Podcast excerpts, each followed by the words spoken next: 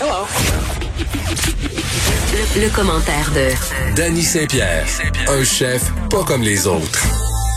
Bon, on vous rappelle qu'il y a une, importa- une importante pardon, opération policière qui est en cours près des bureaux d'Ubisoft à Montréal. Ça, c'est dans le quartier euh. Ce qu'on sait pour le moment, là, je vois euh, à LCN que les policiers sont déployés, les groupes tactiques qui sont là.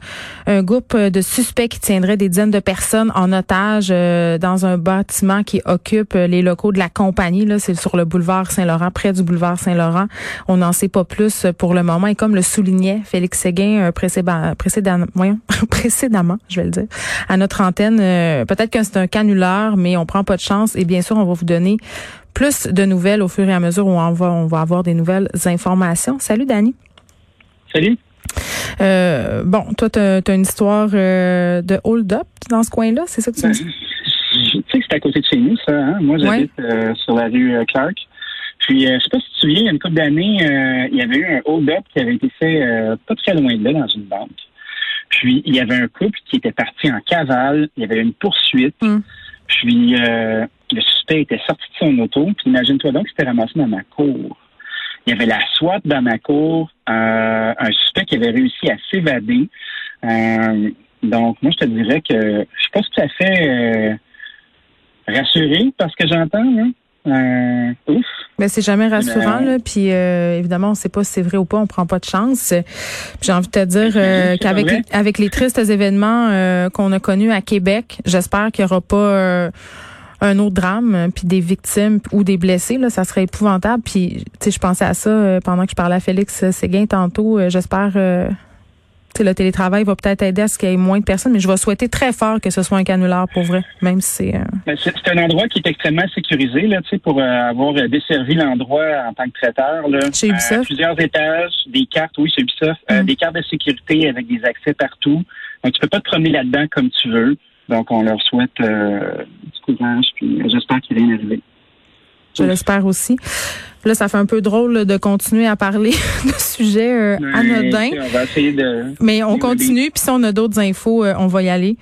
OK. euh, tu voulais me parler aujourd'hui de solutions euh, pour les restaurants cet hiver. Là, cet été, on a beaucoup bénéficié des terrasses. Là, on, se pose toutes sortes de questions. Comment passer au travers de la saison froide, notamment euh, peut-être euh, via des bulles chauffées à l'extérieur?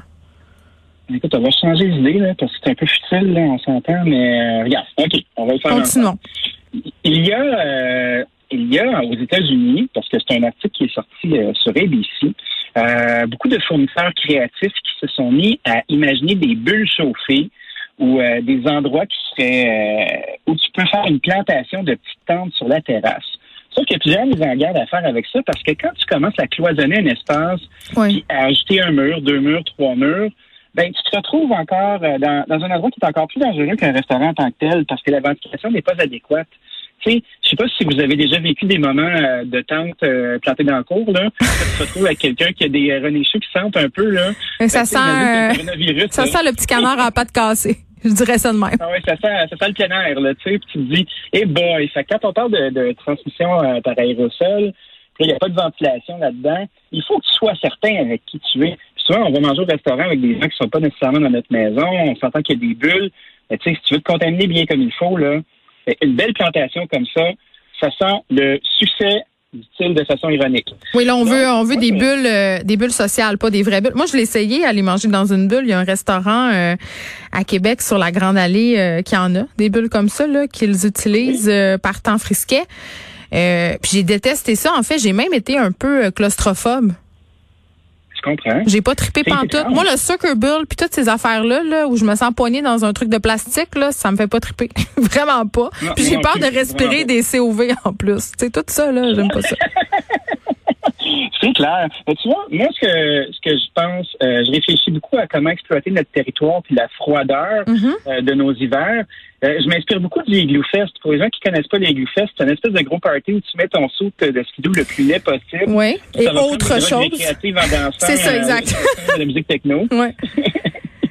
Puis, moi, je me dis, euh, est-ce qu'on pourrait trouver des façons euh, de- d'embrasser notre nordicité? Ah, mais ça, arrête, là. Là, là, oui, tout le monde dit ça, embrasser notre nordicité. Puis moi aussi, j'aimerais tellement ça. Mais on dirait que nos villes sont pas conçues pour qu'on l'embrasse, notre nordicité. Moi, j'aimerais ça, là, exemple. J'aimerais ça l'hiver, là.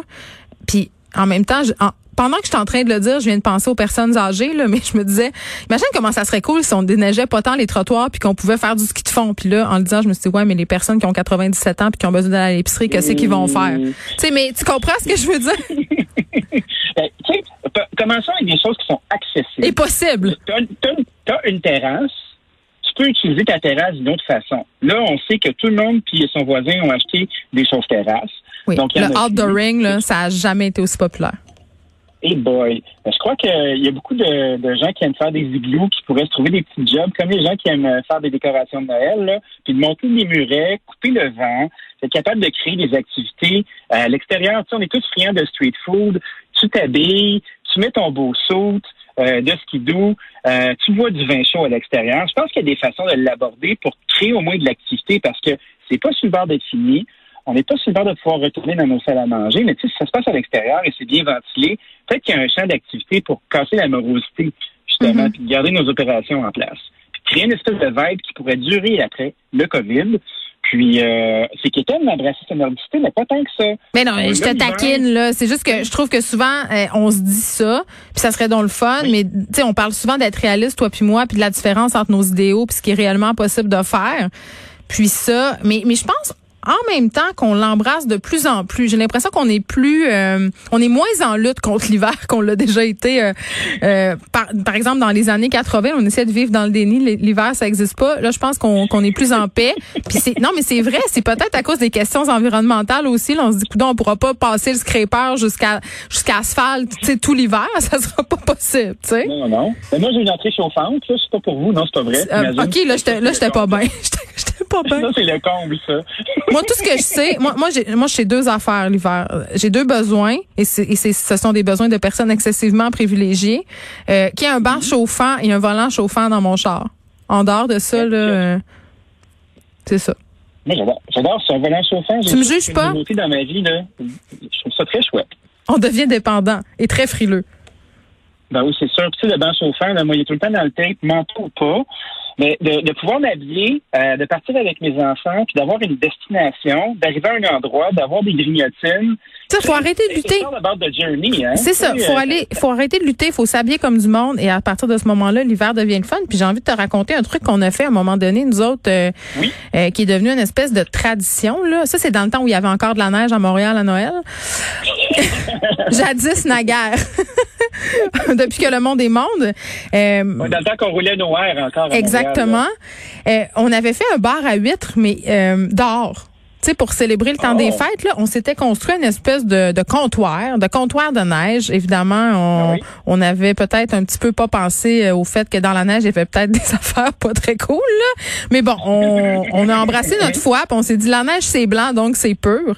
On s'est construit un bar à huit. On a mis cela. On a mis des bouteilles de bulles dans la neige. On a passé un beau moment en famille. Puis c'était vraiment le fun. On n'avait pas de chauffe-terrasse, puis tout ça. Il faisait moins 15, mais on était bien habillés. On s'est gelé un peu les doigts. Mais regarde, je t'en parle je m'en rappelle encore. Tu sais, on peut faire des choses comme ça. Ben oui, tu vois, moi j'étais longtemps à Sherbrooke, puis au centre-ville de Sherbrooke, on faisait beaucoup d'animations dans la rue. Mm-hmm. Puis il y avait une parade du Père Noël. Puis tu sais comme moi que la parade du Père Noël, c'est plate en vieux péché, puis ça te prend un fiasque dans ton manteau, tu sais. Donc euh, la parade passait devant le resto, on s'était fait un bar à huîtres, on s'était fait un bar glacé pour de la vodka. Puis les gens avaient beaucoup de plaisir. Puis, tu sais, t'es à l'extérieur, tu bouges un brin, t'as froid, tu vas te chercher une petite huître, tu vas te chercher un petit truc un peu plus chaud. C'est l'occasion de créer une activité, puis d'avoir du plaisir, puis de faire, regarde, tu vois, on s'en souvient. C'est chouette. Puis on est dans des moments où on doit se réinventer, on doit être créatif, on doit combattre la morosité. Bon, ben, garde, ça, c'est une piste de solution. Mm. Festivalons notre hiver. Allons-y à fond. Le Père Noël existe. Yeah! Hey, tu, tu sais, Dani, euh, pendant que je te parle, je regarde euh, mes écrans en studio, euh, les images de LCN, et on voit les employés d'Ubisoft qui semblent s'être réfugiés sur le toit de l'édifice. Non. ils ont bloqué la porte avec ce qui semble être un gros meuble de jardin, ou je ne sais trop, mais du moins ces gens-là ont l'air en sécurité. Là.